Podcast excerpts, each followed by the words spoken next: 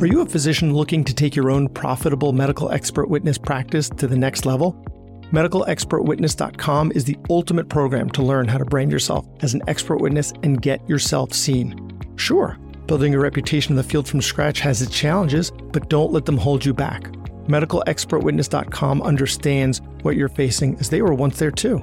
In fact, 10 years ago, CEO Dr. Jordan Romano started his own consulting in the medical malpractice space. His experience has included providing expert witness testimony, reviewing medical records, and analyzing complex medical cases. Dr. Romano has become well versed in the intricacies of medical malpractice law and has worked on cases for both plaintiffs and defendants in nearly every state in the U.S. And now, his company provides medical professionals with the tools and support they need to supercharge their career as a medical expert witness. Sounds great, doesn't it? Absolutely. Just imagine having the support you need to brand yourself as a medical expert witness, too. Now that's powerful. So, what are you waiting for? Visit medicalexpertwitness.com today and gain access to a mentor who can connect you with attorneys in need of your specialized knowledge, expand your network, find new cases, and watch your business thrive.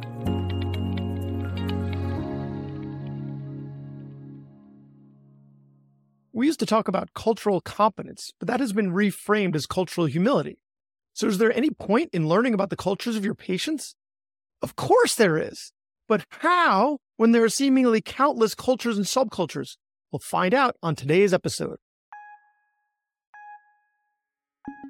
Hey, this is Brad Block, host of The Physician's Guide to Doctoring. This is a personal and professional development podcast for physicians where we have experts on the show that try to teach us everything we should have been learning while we were memorizing Krebs cycle. Dr. Raj Sundar, thanks so much for being on the podcast. Thanks for having me, Brad. So tell us a little about your practice and your podcast. I'm a family medicine physician, which means I take care of people from birth to death. So all ages. I actually also do obstetrics care now and deliver at one of our nearby hospitals. I also have a leadership role within my organization. And as you said, I host a podcast called Healthcare for Humans, whose goal is to educate clinicians on caring for culturally diverse communities so they can be healers. So what you're trying to train people in is cultural competency, right? You're trying to teach people about all the different cultures that are out there so that we can be a little more understanding of where they're coming from and therefore treat them better, establish a stronger relationship and stronger understanding, correct? This sounds like a 1980s definition of cultural competence, Brad. I think we've evolved a lot, not to make fun of it here. I'm a middle aged white male, so this continues to be my definition from the 80s. Yes. I think that's many people's definition still. And I would be incorrect to say that I didn't believe that in some sense. But I think doing this work, it's helped me grow from that understanding. Because at least when I was in medical school, that's what I was taught is this understanding that if you learn about cultures a little bit, then you'll know going in how to care for them better. Can I ask you, what was your education like about different cultures in medical school or residency? Yeah, there are people different than you out there. I mean, in otolaryngology, we don't really cover cultural competency. In undergrad, I read The Spirit Catches You and You Fall Down, right? Which is, I think everyone references when they're talking about cultural competency. And that was in, God, I graduated college in 01. So it was probably like 99 when closer to the 80s that you were referring to. and then in med school, I think they were sticking with the same definition, which was, you know, just trying to be more understanding of people who are different from you, which sounds reasonable. And I was going to dovetail it to the question, like, is it a fool's errand? And I think that's where you're kind of going with it. So am I correct? Yeah, I have probably two responses to this. I'll say one is yes, it's a bit of a fool's errand to think you can understand all cultures because there's literally millions of cultures in this world. Because even if you think you know Indian culture, you probably don't know my version of Indian culture because I'm South Indian. I'm from Tamil Nadu, which is not what people commonly think of. People think of chicken tikka masala and naan when they think of India, but I eat dosas and idlis. And actually, my family is from a village in South India, so that has a specific culture. I don't expect you to know that. But I think with cultural competence is there's a few limiting factors. What I usually talk about is three of those factors that I think informs why it evolved into something different, which I'll talk about. One is othering, which means that I'm the normal person and I'm studying this other community who's different than me, who's strange, unique. Maybe I'll learn a little bit about them. So then when I see them at some point, I know what to do. And then I can give them the recommendation that they should understand, but they don't. It's almost like we're studying a zoo animal because often it's like academic researchers or healthcare institutions talking about communities. I was thinking that it was sounding that way, but if it came out of my mouth, it would have it wouldn't have sounded so appropriate. But yes, it's like going to a museum, right? Or going to a zoo and observing someone from the outside in. Yeah. The second part of it is it can be stereotypical. I mean, all culture work can be stereotypical because once you learn a little bit about India, sometimes people try to impose that definition of what Indian means on me. And I'm like, well, I'm kind of a different kind of Indian, as I said. With cultural competence, it was like part of the work to be stereotypical because you learn about a community, you learn these three values, and then you go into interactions assuming this person holds those values. And then the last is this idea of competence. Somehow you can learn about a culture, which actually people within the community actually have differing views of what their own culture is. So it's just hard to do.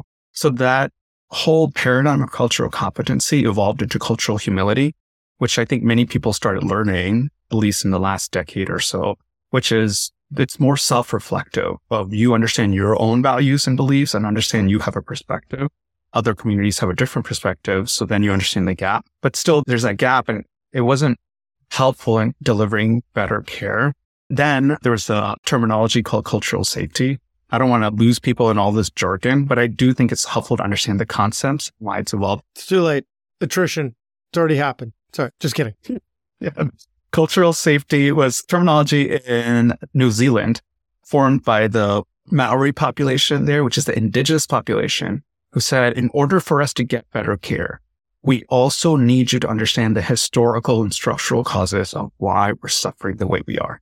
It's not just you need to understand how we say hi, how we say hello, how we dress, but you need to understand the history of why there's been a genocide of our population, you as a healthcare provider. And you need to understand the structural causes of why we can't get the food we need to be healthy and how that's affecting our health. Because then you can care for us in the way we want to and be better advocates in the community. So it shifts completely this understanding of what it means to understand a community and support them and help them heal and care for them. What was the response of the healthcare system to that push by the Maori people? I am guessing, although I don't know the history well, they've embraced it now, and I see it a lot of in their official documents. But I suspect in the US, which hasn't fully been, I'll say, embraced as well, resistance because that's often the first reaction because it seems like so much responsibility. It's a lot of work and you get defensive. Yep, exactly. Because you realize that you are the ones in power and the ones in power historically were the ones that created these problems and inequities. Yep. And that happens a lot in equity work. And I think a lot of people have talked about that is that first reaction is defensiveness, but we need to get past that because that is not the reaction that's going to help us improve our communities and the health of our communities. I mean, it sounds like the identical thing is happening with the indigenous population here in America, as well as with the black population here. You need to understand the history of how this happened and how our people have evolved within these systems to develop the problems that we have. And once we're there, then we can start working together to address them. Yeah. Exactly. And I'll go back to your question about is it a fool's errand to understand all cultures? Yes. You should still learn about the cultures that's in your community. I'm not asking you, Brad, to learn about cultures in Seattle or Washington state, but who is living by you and which communities do you interact with? And have you done the work to understand their history and why their health is the way it is? Well, I grew up an Ashkenazi Jew on Long Island, and I'm treating a lot of Ashkenazi Jews on Long Island. And I studied for my boards a lot of disorders that occur in the Ashkenazi Jew population. So, yes, but no, but you're right. That's not like who I exclusively treat. I actually have a lot of patients from Ecuador. I have a lot of patients from El Salvador. I have a lot of patients from the Caribbean, you know, from Haiti. So, yes, there are a lot. But to your point, it's not that many because people tend to move where they're people like them. Like they they move as communities. They help each other find jobs, they help each other survive. To your point, they're a finite number to learn about. And so to do the work, it sounds like it'll be more fulfilling too. Because then you can connect with them more. You can show them that you did the work. They'll appreciate it. They'll trust you more. And it doesn't sound that hard. I'm supposed to say all those things, Brad. You said it for me. exactly. All of those things and why. I'm going to start important. hosting your show. An episode a couple of months ago with John Schneider, who is a, a rhinologist at Wash U. He talks a lot about communication. And one of the things we were talking about is how we have these like spiels in our head because we say the same things over and over. I mean, probably not you because you do family medicine. You do really everything with us, you know, ear, nose, and throat not that many things. We say the same things over and over. And so one of the things we talked about is the benefit of developing these spiels, which is a Yiddish word, actually, oh, really? the Ashkenazi Jewish reference. We can't think of a better word for it.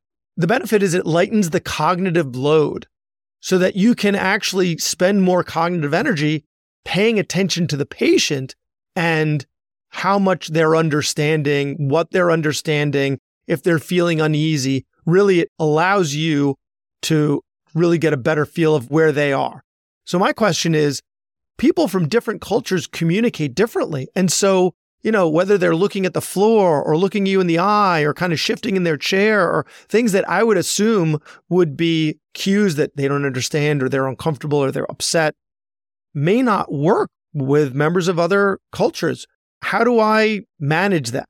Yeah, I remember actually just finished listening to that episode I think he also talked about how it's a way for us to think out loud and make decisions too, right?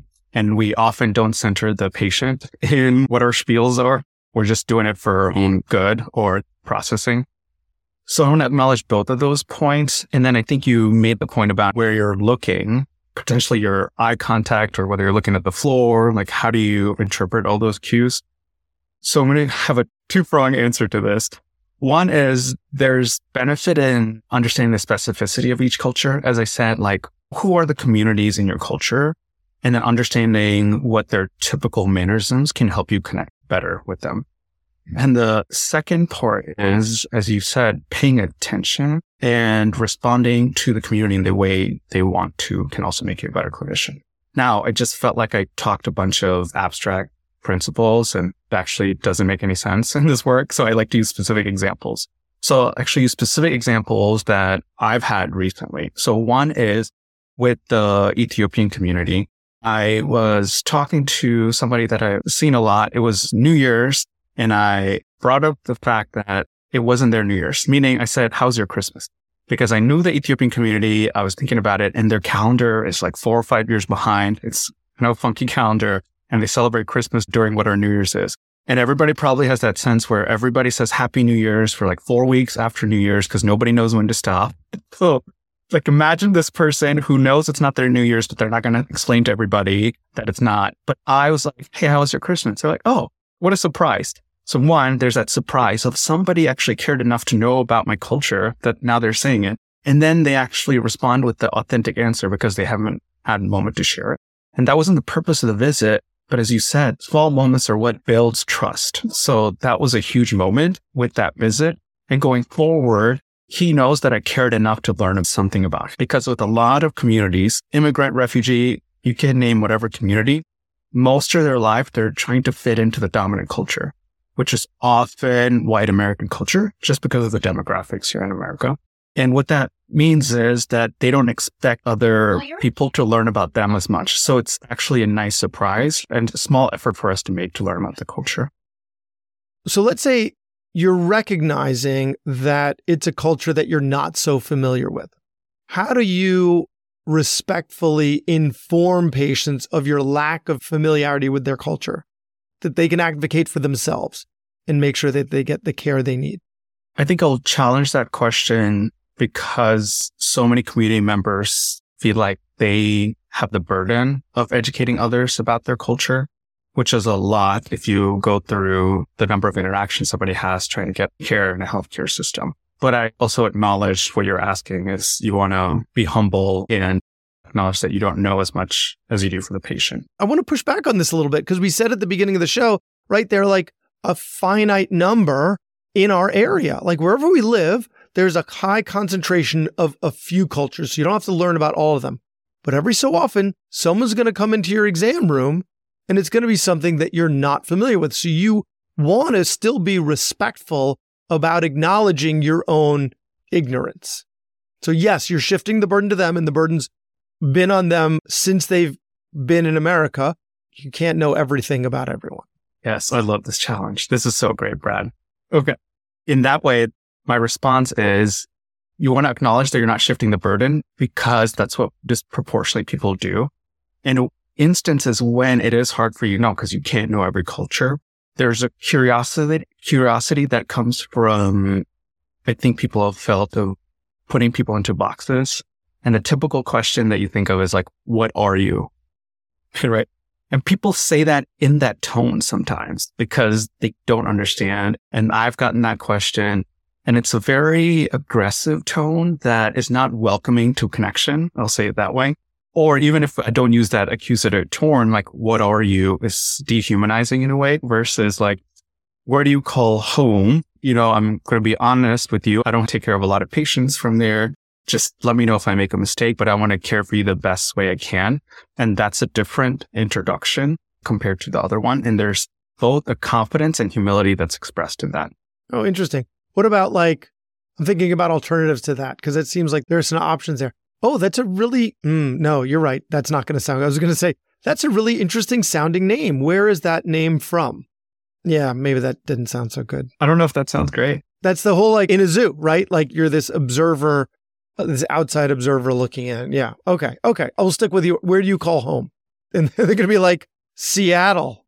Where do you call home? Yeah. And I always acknowledge this as a white man, you're often in a disadvantage because people have this historical memory of being treated like they're in a zoo.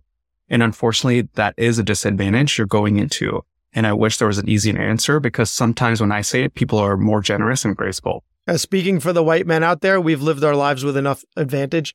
If this is one of the disadvantages that we have to deal with, then so be it. I think we should be able to handle it.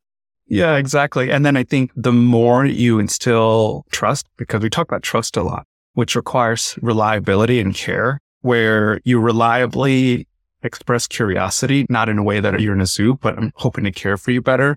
And in addition, there's a lot of people from your community coming. I'll do the work to learn about your community so we can make sure you have the best experience possible. That's a different perspective and long term that earns trust in the community. So let's say it is a culture that you're familiar with, right?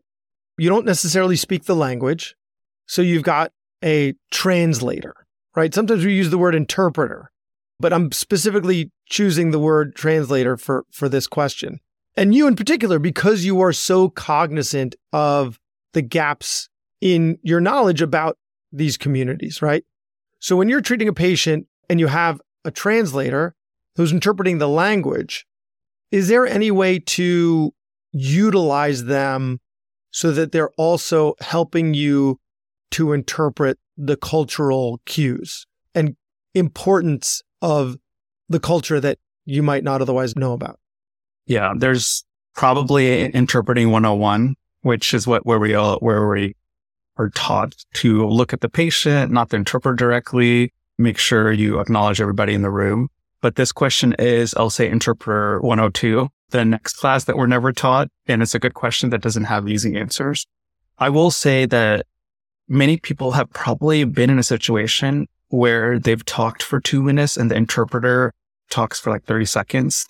They're like, there's no way you interpret everything I said. Or they just turn back to you and say they said no after the patient talks for three minutes. So actually, more often than not, interpreters do some cultural interpretation in a way they think is appropriate. And the question for you as the provider is always checking and rechecking if the patient understood what you said through visual cues. At least that's what I found most meaningful for me. We talk about like the sense in people's eyes and their whole body when they understand something, when they really understand it, rather than just nodding their head and looking for that. And also using the interpreter as a cultural mediator, which isn't officially sanctioned by the interpreter literature or policy, which is that the interpreter is supposed to quote unquote not be in the room. They just say exactly what you say and then they translate, interpret back what the patient says.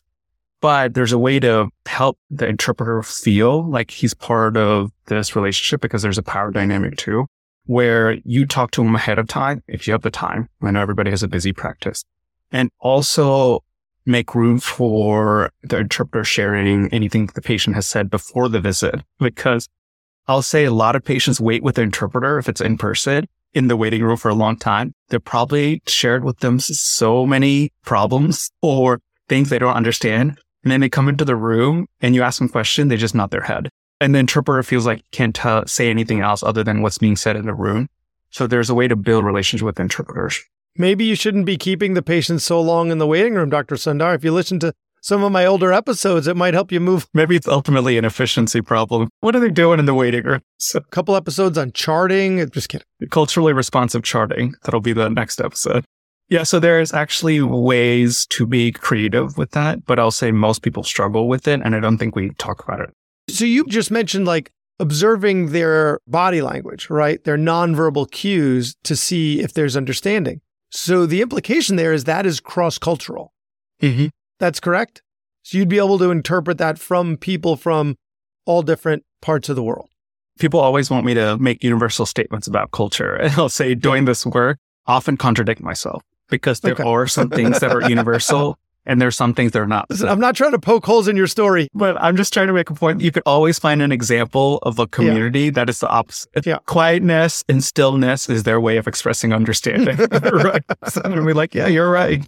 Well, actually, that dovetails to the next question, which is Are there common threads that you've identified between cultures that may otherwise seem very different?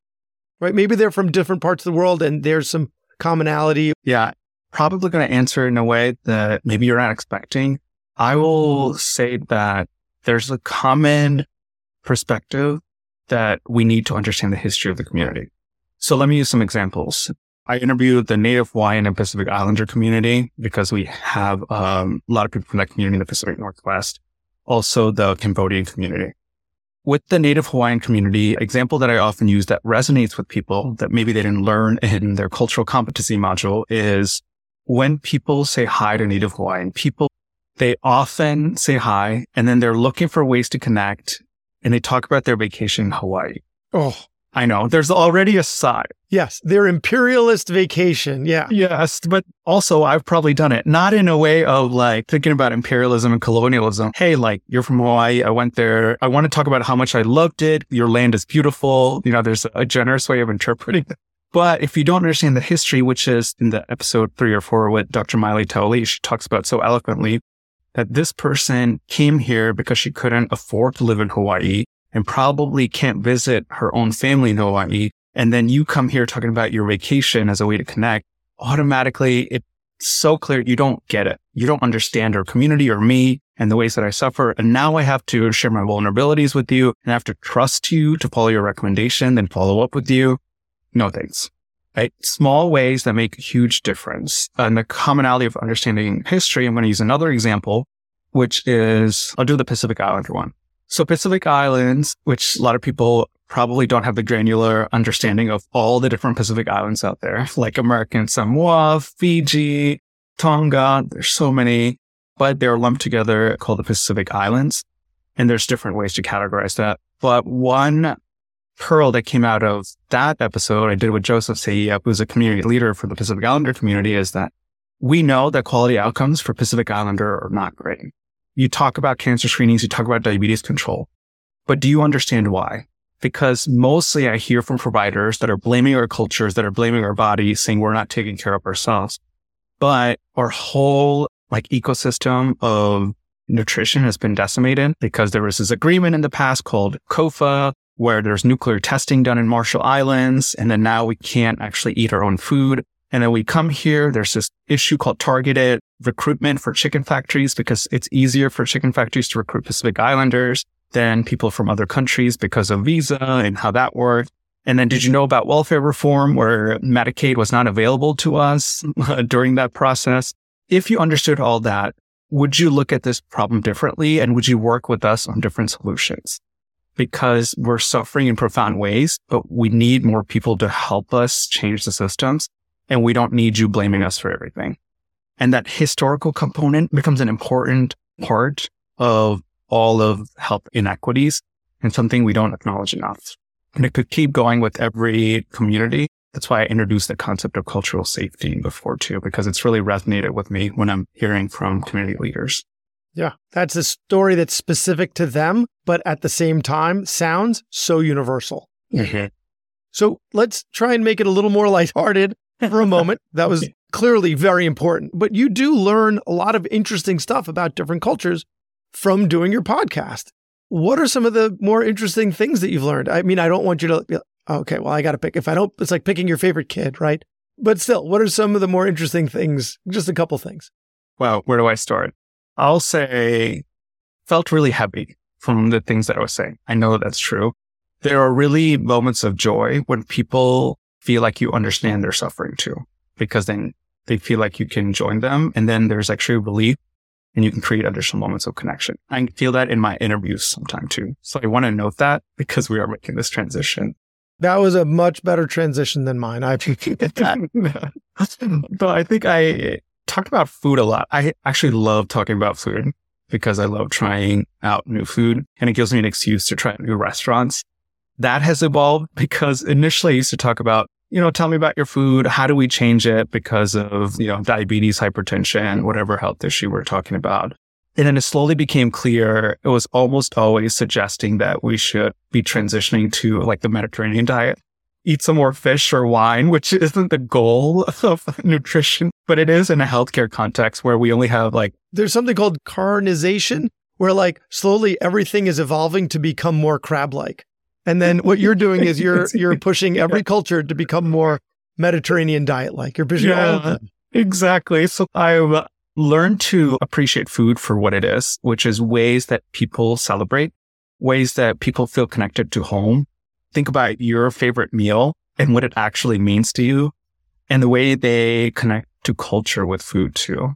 So you have to be really intentional because we take it too lightly to ask people to change their diet and nutrition. So yes, you don't want to shy away from giving any dietary recommendation. You also don't want to recommend complete changes in dietary patterns into something, an American diet. I don't know if anybody ever recommends an American diet. don't do that either way, it's like small adjustments while acknowledging the importance of it in their diet. I think we talked about it, or you listed this question about Cham community. It's come up in other Asian communities that I've interviewed talking about fish sauce, where if somebody has elevated blood pressure or hypertension, it's one thing to say, don't eat salt, eat DASH diet, which if people don't know what the DASH diet is, there's a specific diet that's been studied for hypertension. Instead, you acknowledge that you understand a little bit about their diet, but honor their dietary preferences and then lead with questions saying, is there possibility? I know that often your food, there's a lot of fish sauce and it's tasty, but is there a way to reduce that? Because we know sometimes that can elevate your blood pressure. So that is something actionable and something people are willing to change a little bit instead of you saying don't eat fish sauce or eat this completely different diet. Yeah. But when you're making your recommendations on paper, you have to make sure it complies with your MIPS so that you get your Medicare reimbursement. I think you might still have to write reduce salt intake recommending the DASH diet. You don't think reduced fish sauce will meet the criteria? I don't think so. When the people making the criteria and checking those boxes look like me, probably not. I know. I'm spoiled because I'm in a value based system. It makes a lot of sense. The value based system makes a lot of sense. But at the same time, there's, well, that's for a different podcast. Actually, I talked about that a while ago. And if you want to listen to about the fact that the value based system isn't currently working, listen to the episode with Dr. Bapu Jena, Freakonomics MD. Each one of my segments will be referring to another episode. Is there one thing that you would like to tell the audience? Just one thing to tie this together, an interesting point, something that I didn't ask you about that you want to talk about, anything that you would like to add before we wrap up? Brad, I think you started this journey with podcasting to be a better doctor. And I think one of your cash line is what did we miss when we were learning about the Krebs cycle? And I want people to remember how much time we spent learning really random things that we never think about and also diseases that are prevalent less than 1%. So for me, I think it's completely possible for us to learn about the history and culture of the communities that you are part of. And the questions that I want people to ask is, what is it take to build a healing relationship? What do you need to know to take care of the patient in front of you? And how do you not place that burden on the patient, especially if you're going to see them over and over or their family or their community is now part of your community. Amazing. So where do we find your podcast? What's that name again? And where do we find you online? The podcast is called Healthcare for Humans. It is found on all podcast platforms. You can also log on to healthcareforhumans.org. There's also a way to contact me there. We have an Instagram page. Everything's connected on the website. Dr. Raj Sundar, thank you so much for all the great work you're doing. And thank you for your time. Ready to take the first step in achieving your medical expert witness goals? Book a free 30 minute call and grow your own profitable medical expert witness practice. Visit medicalexpertwitness.com and start making a difference in the legal field with your medical expertise today. Thanks for listening. I have a favor to ask. You listened to the episode until the end, which means you either fell asleep or you really liked the episode. So please share it or like it or comment on a social media post, or write us a five star review. Something. It would really help me out. And maybe what you learned from this episode can help someone else too. The views expressed in this episode are those of the interviewer and interviewee and don't represent the views of their employer or even their significant other. Even though the magic of podcasting make it sound like I'm talking directly to you. This is not a doctor patient relationship and this is not medical advice or financial advice or really any advice. Thank us again for listening to the Physician's Guide to Doctoring.